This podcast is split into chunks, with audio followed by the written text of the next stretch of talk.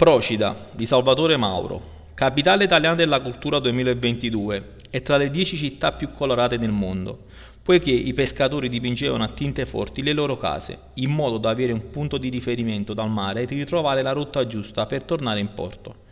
Il fondale è nero e di origini vulcaniche ed è una delle perle della Campania, che dai limoneti cresciuti nella terra asciutta trae la materia prima per la distillazione del famoso limoncello procidano. Ci si arriva approdando a Marina Grande, che è l'accesso privilegiato all'isola, impreziosito dalla maestà del Palazzo Merlato, risalente al XII secolo, in cui è custodito un preziosissimo crocifisso ligneo. Altro gioiello che da sempre accoglie i visitatori è la chiesa di Santa Maria della Pietà, con il suo inconfondibile campanile barocco.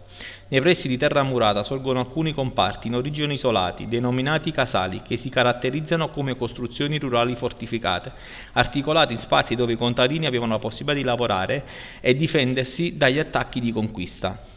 I più famosi sono quelli del vascello di Santa Maria delle Grazie e della Madonna della Libertà. Una nota caratteristica di colore e di amore per le proprie origini è la funzione del rosario, che nelle chiese isolane viene rigorosamente recitato in lingua procidana.